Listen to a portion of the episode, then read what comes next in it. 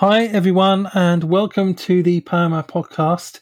I am James Prescott, your host. Welcome to the show. It's really great to be with you all. Uh, and today I am really excited to welcome back a, uh, a, friend of mine, a former guest on the show, who is back because um, she has a really great book that's just come out. And we're going to talk about that and all the things to do with that. Um, Abby Norman, welcome Hi. back to the show. Good to be here. Yeah, it's great to have you back.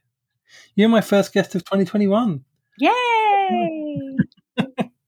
and now you're back. It's um, it's fantastic, and you have this great new book out called "You Can Talk to God Like That." yeah, it's on Um, pre-order, so it'll be out in the states in May, May nineteenth, I think, um, and then in the UK, I think it's out in June. Yeah, it always comes out later here for some reason. It's a little bit annoying, but um, but I got an early copy to read. Yeah. Special, and it's great, and I love it. Um, it's fantastic. So tell us a bit about this book, and tell us what it's what it's all about. Um, yeah, so I realized um, early on in seminary I was having really big feelings because I have been a church member literally my whole life, have always loved the Bible.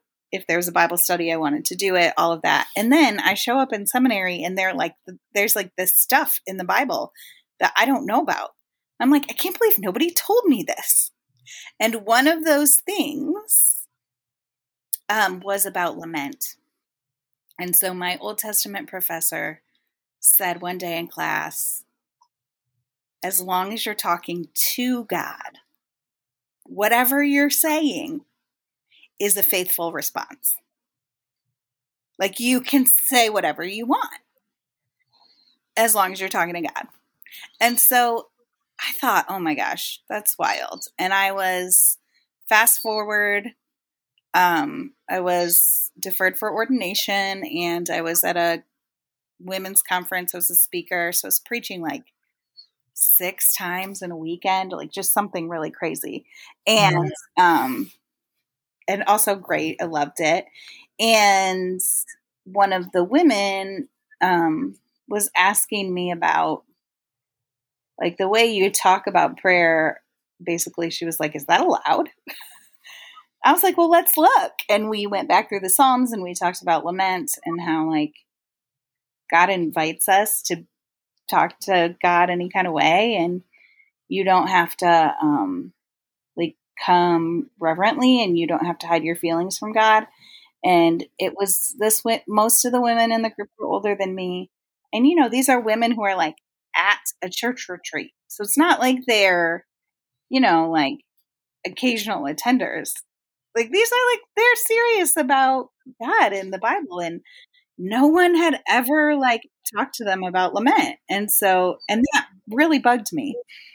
And so the more I thought about it, the more I was like, we should uh and I love the book Prophetic Lament. Um I just lost the guy's name.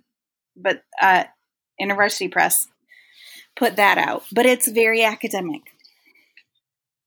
Mm. So I wanted to write a really accessible book that gave people real tools about lament. So I'm a practicing pastor and I taught English for 10 years. And I think that that definitely um, informs the way, the kinds of books I want to write. Mm. I want to write a book where you come away and you're like, oh, this is how you do that. Like, oh, these are the tools for that. Oh, I I can do that. Um, my theology is deeply practical, and it always will be. Yeah, yeah, and this book is really, really practical. Um, it's really easy to follow as well. You break it up into three different parts, like the, um, which I really appreciated, and it's actually it's it's almost like taking you through stages of hmm lament, right? Um, So it's set up so you have um, personal laments, and then communal lament, and then like lament in public to people in power. mm, And I deeply and truly believe that you have to go through those stages in that order. So yeah. if I cannot, if I don't believe that I can cry out to God, then I am going to be worthless in communal lament because when people cry out to God, I'm going to tell them to stop because I won't let myself do it. So I certainly can't let you do it. Then, when people very publicly lament like unjust systems, if I have not practiced being comfortable with my own feelings, being comfortable with those feelings of people that I trust in my little circle, then when I watch those feelings of somebody else showing up on television, uh, because I live in America and another black man was shot by police, I'm like, stop it. But if I have been through the you know if i've been through it and i know that i can trust god with my own feelings like that and then i've learned i can trust god with other people doing that then i instead show up to that um, as someone who will never have that experience. I'm raising white um, feminine presenting children. Uh, i i can show up with compassion Hmm. but if I don't let me and God have that compassion, and then I don't have that compassion interpersonally, how am I going to bring that compassion to these big things? You're right. Yeah, absolutely right.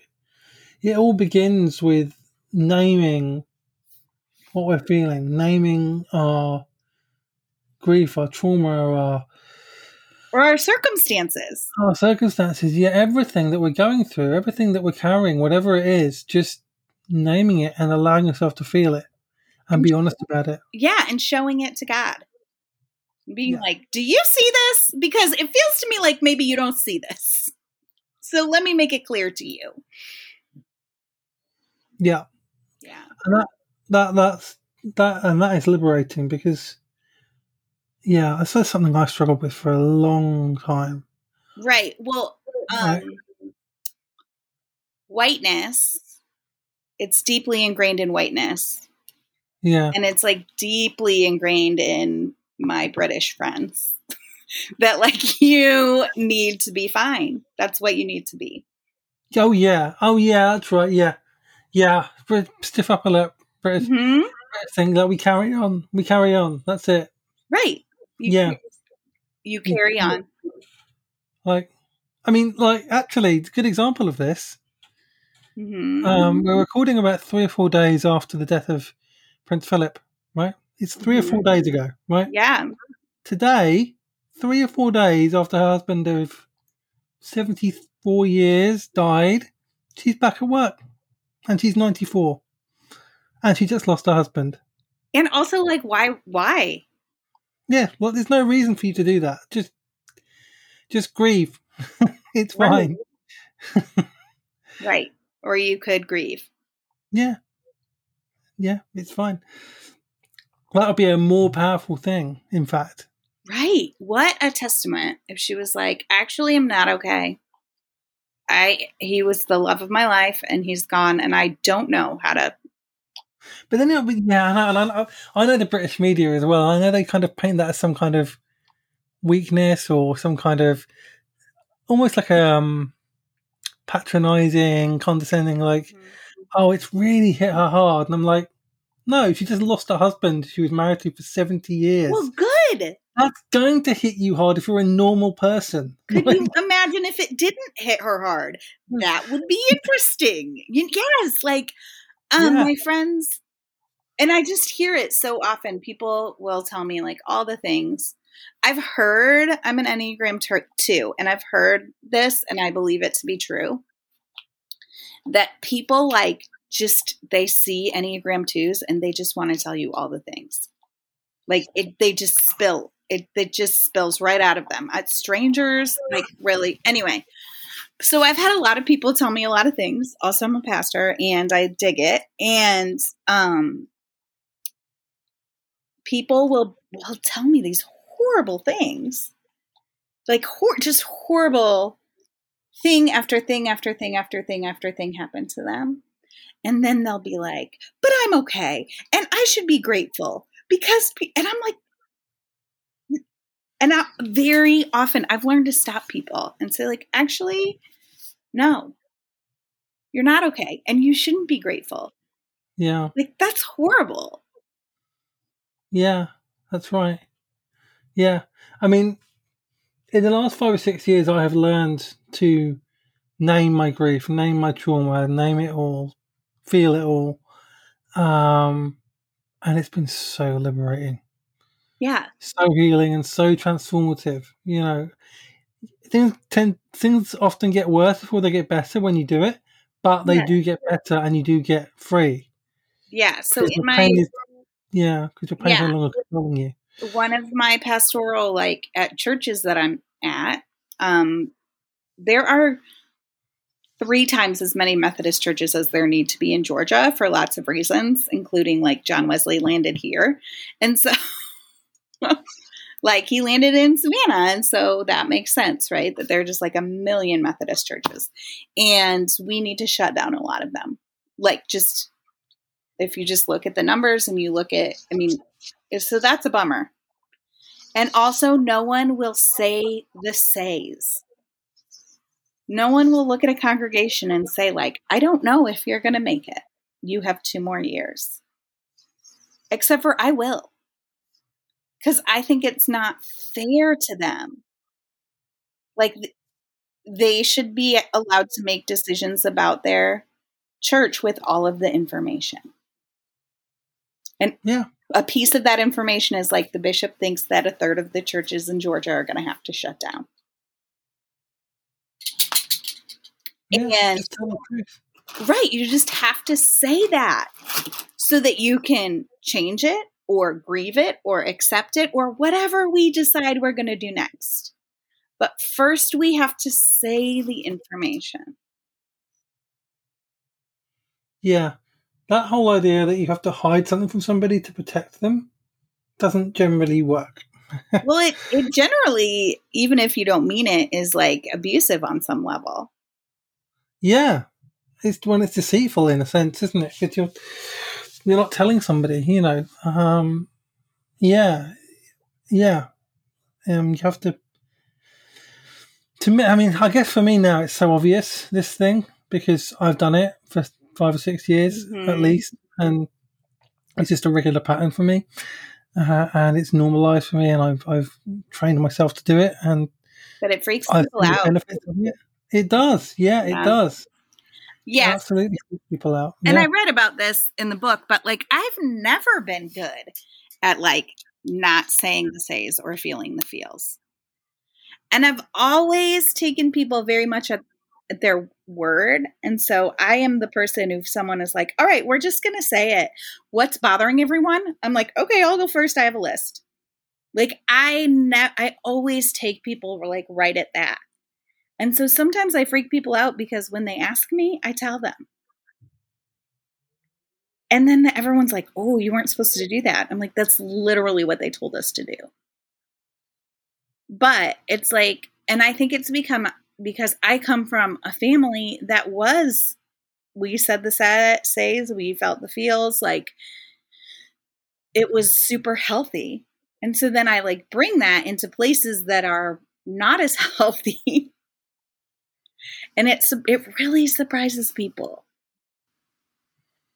Yeah, because the culture we're living in is not trying to do that. Right. You're you're supposed to be fine. Yeah, culture of certainty. You know, where everything's okay, um, and you don't talk about your problems, and the survival of the fittest, and it's it's like you know capitalism and certainty, religious certainty in some ways, and and just yeah, you keep going. Oh, man, this all this starts in this country as well. That's what I'm, Right. It's what really annoys me. It's like it starts here. All of this, everything, it just starts here. We we colonized everything. We imposed our stuff on everybody, and they took it on board. And now they do it, and it's all messed up. it's, it's like um, stiff upper lip, and it's just ingrained in you, like almost at birth. It's not even at, at school; it's just culture. Well, if you Like- never right, it's so one of the things that I talk about is the way that Jesus talks to God. Yeah, And Jesus talks to God like the Old Testament prophets talk to God because Jesus was a Jew who was learning how to pray, probably at Mary's knee. And she knew all of those prayers that were like Yeah. dramatic and cry out and do all of that. And so it's it's this really hard cycle where we don't see people lament. So we're like, oh, I guess I don't do that. And then because we don't see it, we don't do it. And because other people don't see it, they don't do it. And then you just never do it because you never see it. Um, there are other traditions where lament is um, normalized. yeah. Yeah. Well, you have like periods of mourning where people don't work for twelve days after somebody's Right. died in the community. And and they don't sit quietly in front of the casket. They like keen over it. There's like wailing and all this kind of thing happens. It's like crying out, you know, just lamenting, literally getting it out. Right. And other Um, people join them in solidarity. Mm. You know, like um, I think the Jewish idea of sitting shi- Shiva is like so powerful. Oh, I love that. mm. Um, and and it's necessary. yeah. Yeah, uh, someone I was reading about their their teenager died of a drug overdose, and they just took it super hard. Like, of course, of course they did. And she was talking about how she wished that it was like culturally appropriate for her to wear mourning clothes. How she wished like it was good she was like, I just wish I could just like go in public, but also just have a sign on me that's like I'm I'm deep in mourning, which is like what sackcloth and ashes are about. I'm Mm. here with you, but I am here's the visual reminder that this is not okay, that I'm not okay, that we are broken. Yeah. Yeah. Absolutely. We we just it's it's like a for us to learn to lament lament as a as a society we have to we have to literally change how we even see the world and what is normalized and what isn't. Mm-hmm. and um, because lament can be so healing and so transformative. And healing and lamenting community which is the second part of the book it's so powerful because you because you realize you're not alone Right. and you don't have to be and you don't have to have it all together and it and it's okay and other people validate it, you not being okay Mm-hmm. Yeah, and you just take your turn. Like, but you know, you can't like commodify it and you can't control it, which is why I think people aren't interested. Because they're Mm. like, oh, but like if I let people lament like whatever they felt, then like they they might tell the truth and I don't. And as the pa- like as the pastor, I think it's great. I'm like, sweet, let's let me do that. But other pastors in other sort of who are more interested in the hierarchy, like lament is very dangerous to that. Yeah, which kind of touches on the third part of the book, which is because as I was reading that, I was thinking, well, there's a, there's a prophetic element hmm to to um, lament in that it speaks the truth. Yeah, and it it speaks the truth to power in just a way that cuts just cuts all the way through. Yeah, and the and the Bible even talks about how like the lowest among you like have the most right to lament. And like you need to hear them out. Um, yeah, yeah. It's it. Lament is, yeah, is prophetic and done well. It is a change maker. It changes things because, um, like people hear it and they're like, yeah, I I not only do I hear that, I'm going to go lament with that person because they are right. This power structure is wrong. This thing that's happening shouldn't be happening.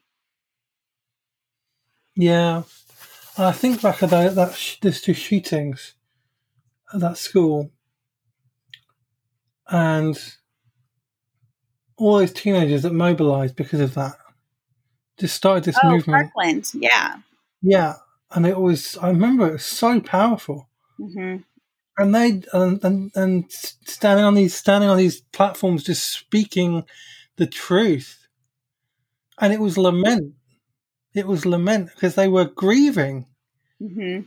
these people that they'd lost yeah. and what they'd seen happen in front of them. But they were but they were speaking the truth to power right. about this system that had allowed it to happen. Right. And it was so powerful.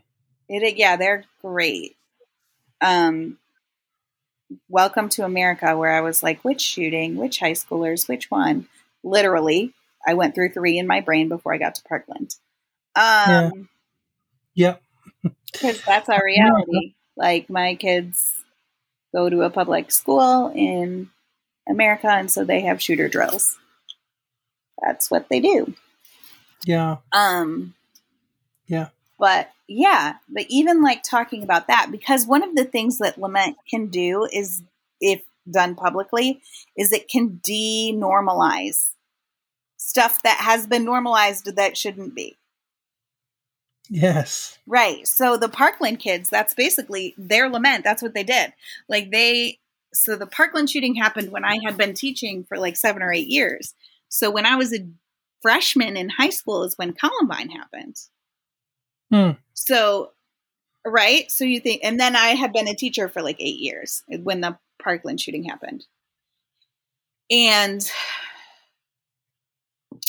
so my whole career, we had, you know, like starting my freshman year of high school and then through my career as a high school teacher, like as shooting drills were normal, right? Every, it was normal. That's what you do. Sometimes kids get shot really sorry, but that's just like the cost of living.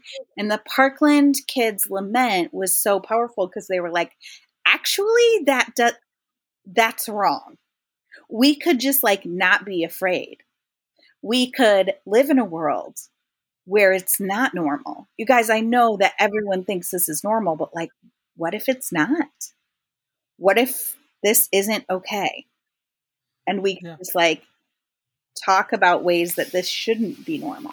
I hear that it is normal. That's horrible. Yeah. Yeah.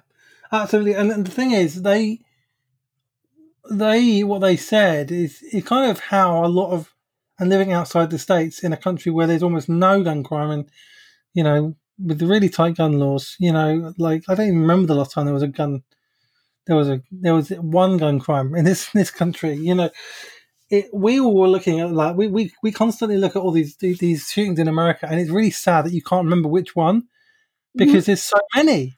Yeah. Well, and we look at them, and it's like, what what is going on? How does this keep happening? Why don't they just do something? You because know, like, the powers that be have convinced know, us like, that it's normal. Yeah, and, right. and it yeah. was the lament of the Parkland kids to like shake us into like, oh wait, maybe it's not. Yeah, exactly. Yeah. It was, it was so it was so powerful um, that I can't. Yeah, because and you and I got the sense that these they're not going to let this go ever.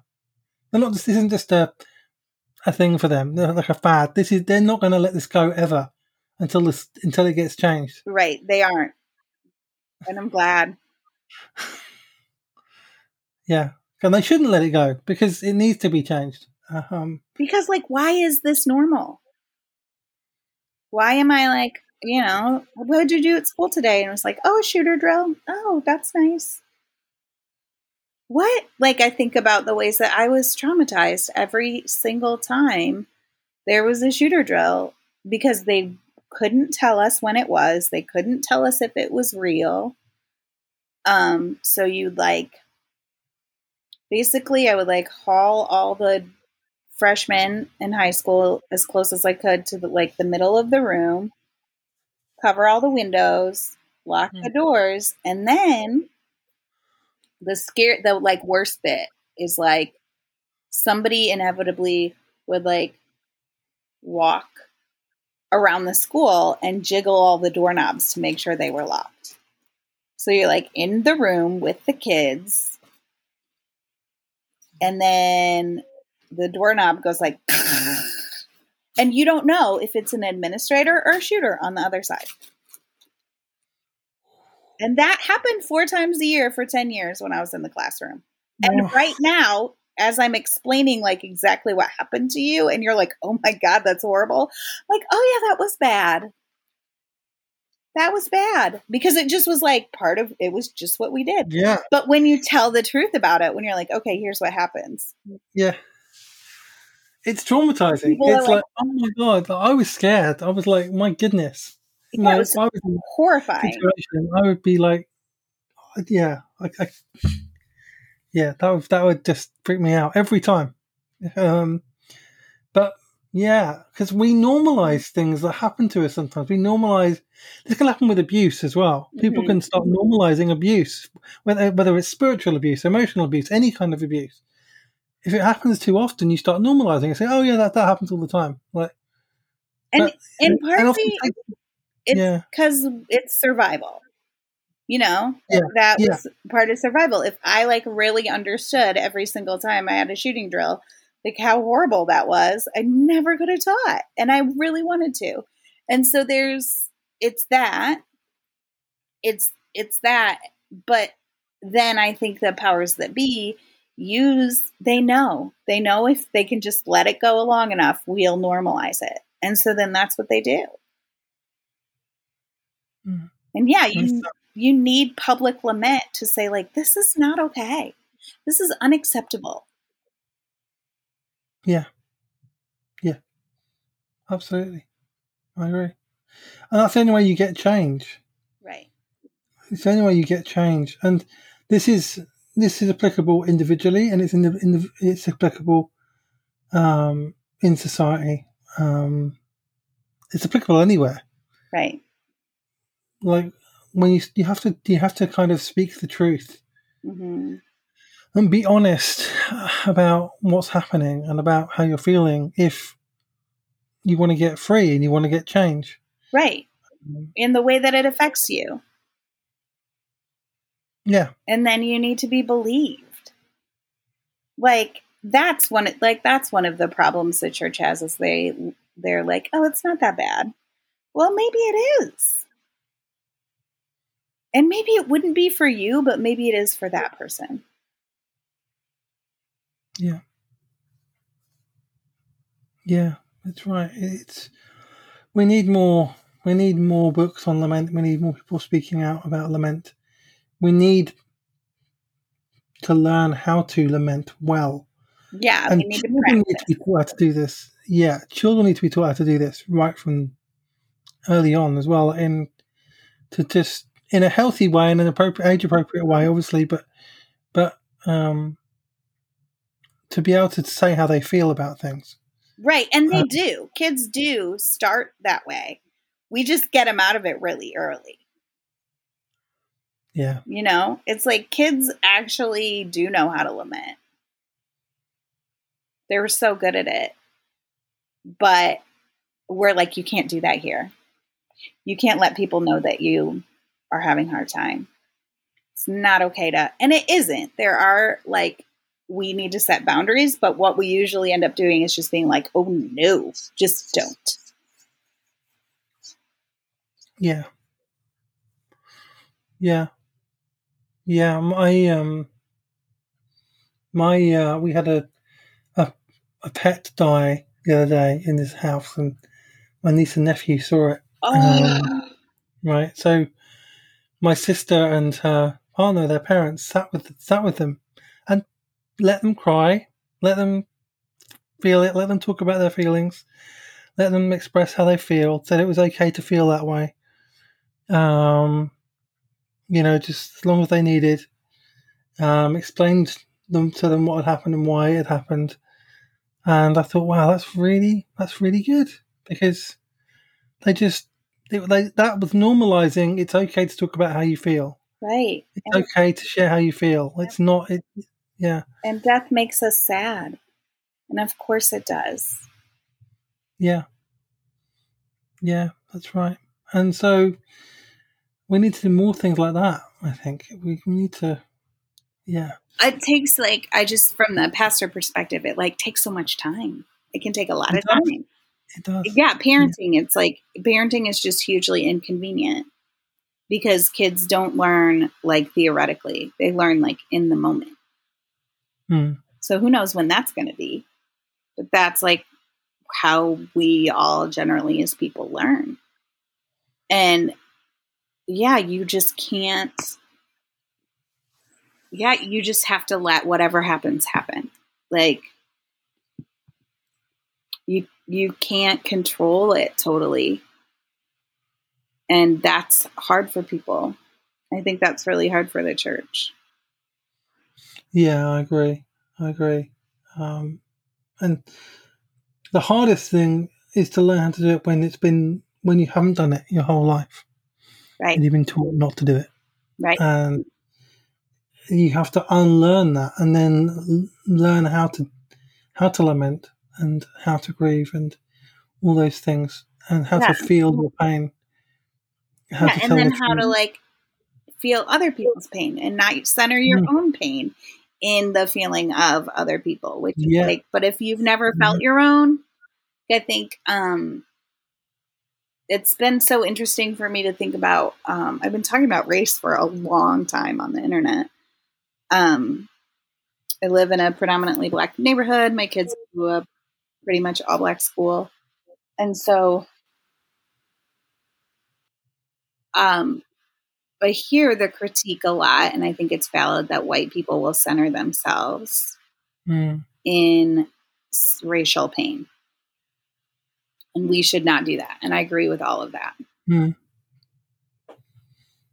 And I think it's because we haven't dealt with any pain. So that when what often happens is an extremely immature response, and I'm not defending it, but I do like, I think where it comes from is like we haven't talked about any pain. And so then when people talk about racial pain, we're like, oh, here's an opportunity to talk about pain. I, I'm allowed to do it here. Because Yeah. we haven't done it and aren't allowed to do it anywhere else. So then we Mm. like co opt people's pain and cause more pain because we haven't dealt with ours. yeah. Hurt people, hurt people. Yeah. Yeah.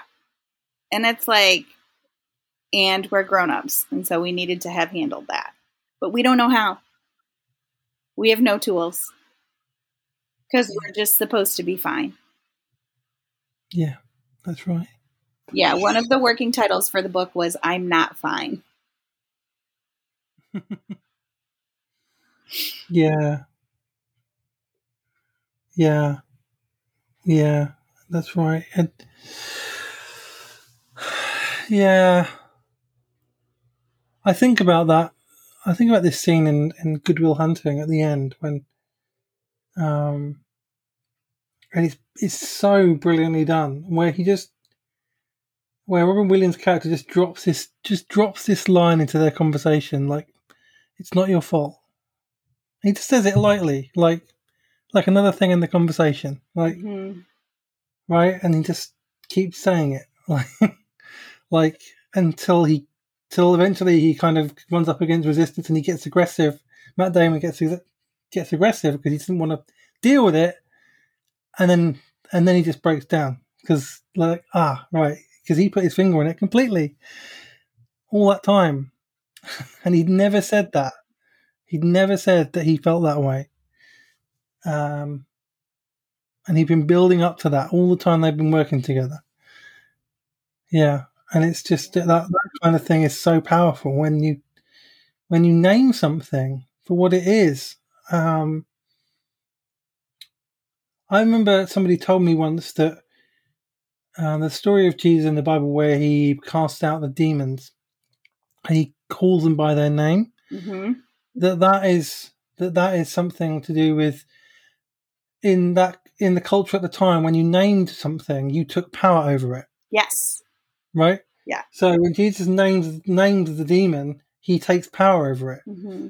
and it was like that was that was such a good metaphor for me for naming what we're going through, Right. naming how we're feeling, naming what we're experiencing, naming what's inside of us. Right. And you know that naming the thing is powerful because you watch watch what the powerful do when we name it.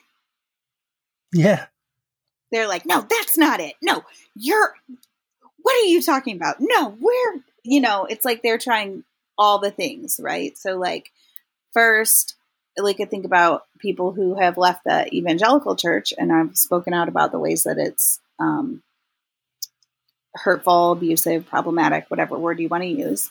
And at first, people were like, oh, they're being ridiculous. But then when it caught more movement, like more people were like, actually, I think they have a point. Then it was like, oh, well, you know, you shouldn't, you're only talking about the bad stuff. There's a bunch of good stuff too. And then, and now it's like they, they still haven't been able to stop it. And so now they're trying to co opt the language. Well, this is how you deconstruct. Oh, Mm. you know, and it's like that's so, Mm, it's like when you name things, the people who have power because you have not named them or because no one names them, they don't like that. yeah, that's right. That's right because it's prophetic because it's speaking the truth to power. Because it has the capacity to change things, and what they don't want is anything to change. Exactly. Yeah. Absolutely. And the conclusion, the part of the, the final part of the book is was really interesting, really insightful. Like lament revealing the heart of God. hmm Tell us a bit about that. Um, I, it doesn't, I just, I mean, if you look at the Bible, if you're like, okay, this tells one grand story or whatever, that God also believes that it's not okay. That humanity on the track that we're on right now is not okay. And we're, we're, beautiful and wonderful and we have the capacity to do beautiful and amazing things and we do but that collectively we just hurt each other so bad and that hurts god like that god grieves that i believe. And so i think lament is the first invitation into um, god's will being done on earth as it is in heaven. Because the first thing we Mm, need to do is to say like hey what's happening right now? Not god's will. God is not down with your colonization and your systemic racism and your all the things that we have even like stamped with god's approval so that we could be powerful like actually that that grieves god and if we also grieve those things we can join in to the work of the kingdom coming. But if we don't lament and grieve those things, then like we're not I don't think we're going to get a ticket to that work. mm, yeah. Yeah. I certainly found the more that I've lamented, the deeper my spirituality has become, Yeah. and the more intimate my spirituality has become. Because you're getting closer to the truth. And there's Um, less and less to fear. Yeah. Yeah. Absolutely. Absolutely. Well, this has been really, really amazing. I love this conversation. I love talking about this. It's um, it's such an important subject and such a powerful one, um, and transformative one. Uh, and I really want to recommend this book to everybody. I think it's really, really important and really necessary, and it's an amazing book. Um, and uh, yeah, it's available from May um, and June in the UK, and you can pre-order it now. I think anyway. Mm-hmm. So um, definitely check that out. Uh, and where can people find you online, Abby? I am at abbynorman.net, and I'm also at Abby Norman Says on all the social medias. Fantastic. And do connect with her because she does interact and she's really good to interact with. I love people so much. Like, yeah, I would love to interact with you online. Yeah, it's fun. It's really good fun to interact with Abby. Um, so um, yeah, thanks for coming on, Abby, and uh, and thanks for listening, everybody.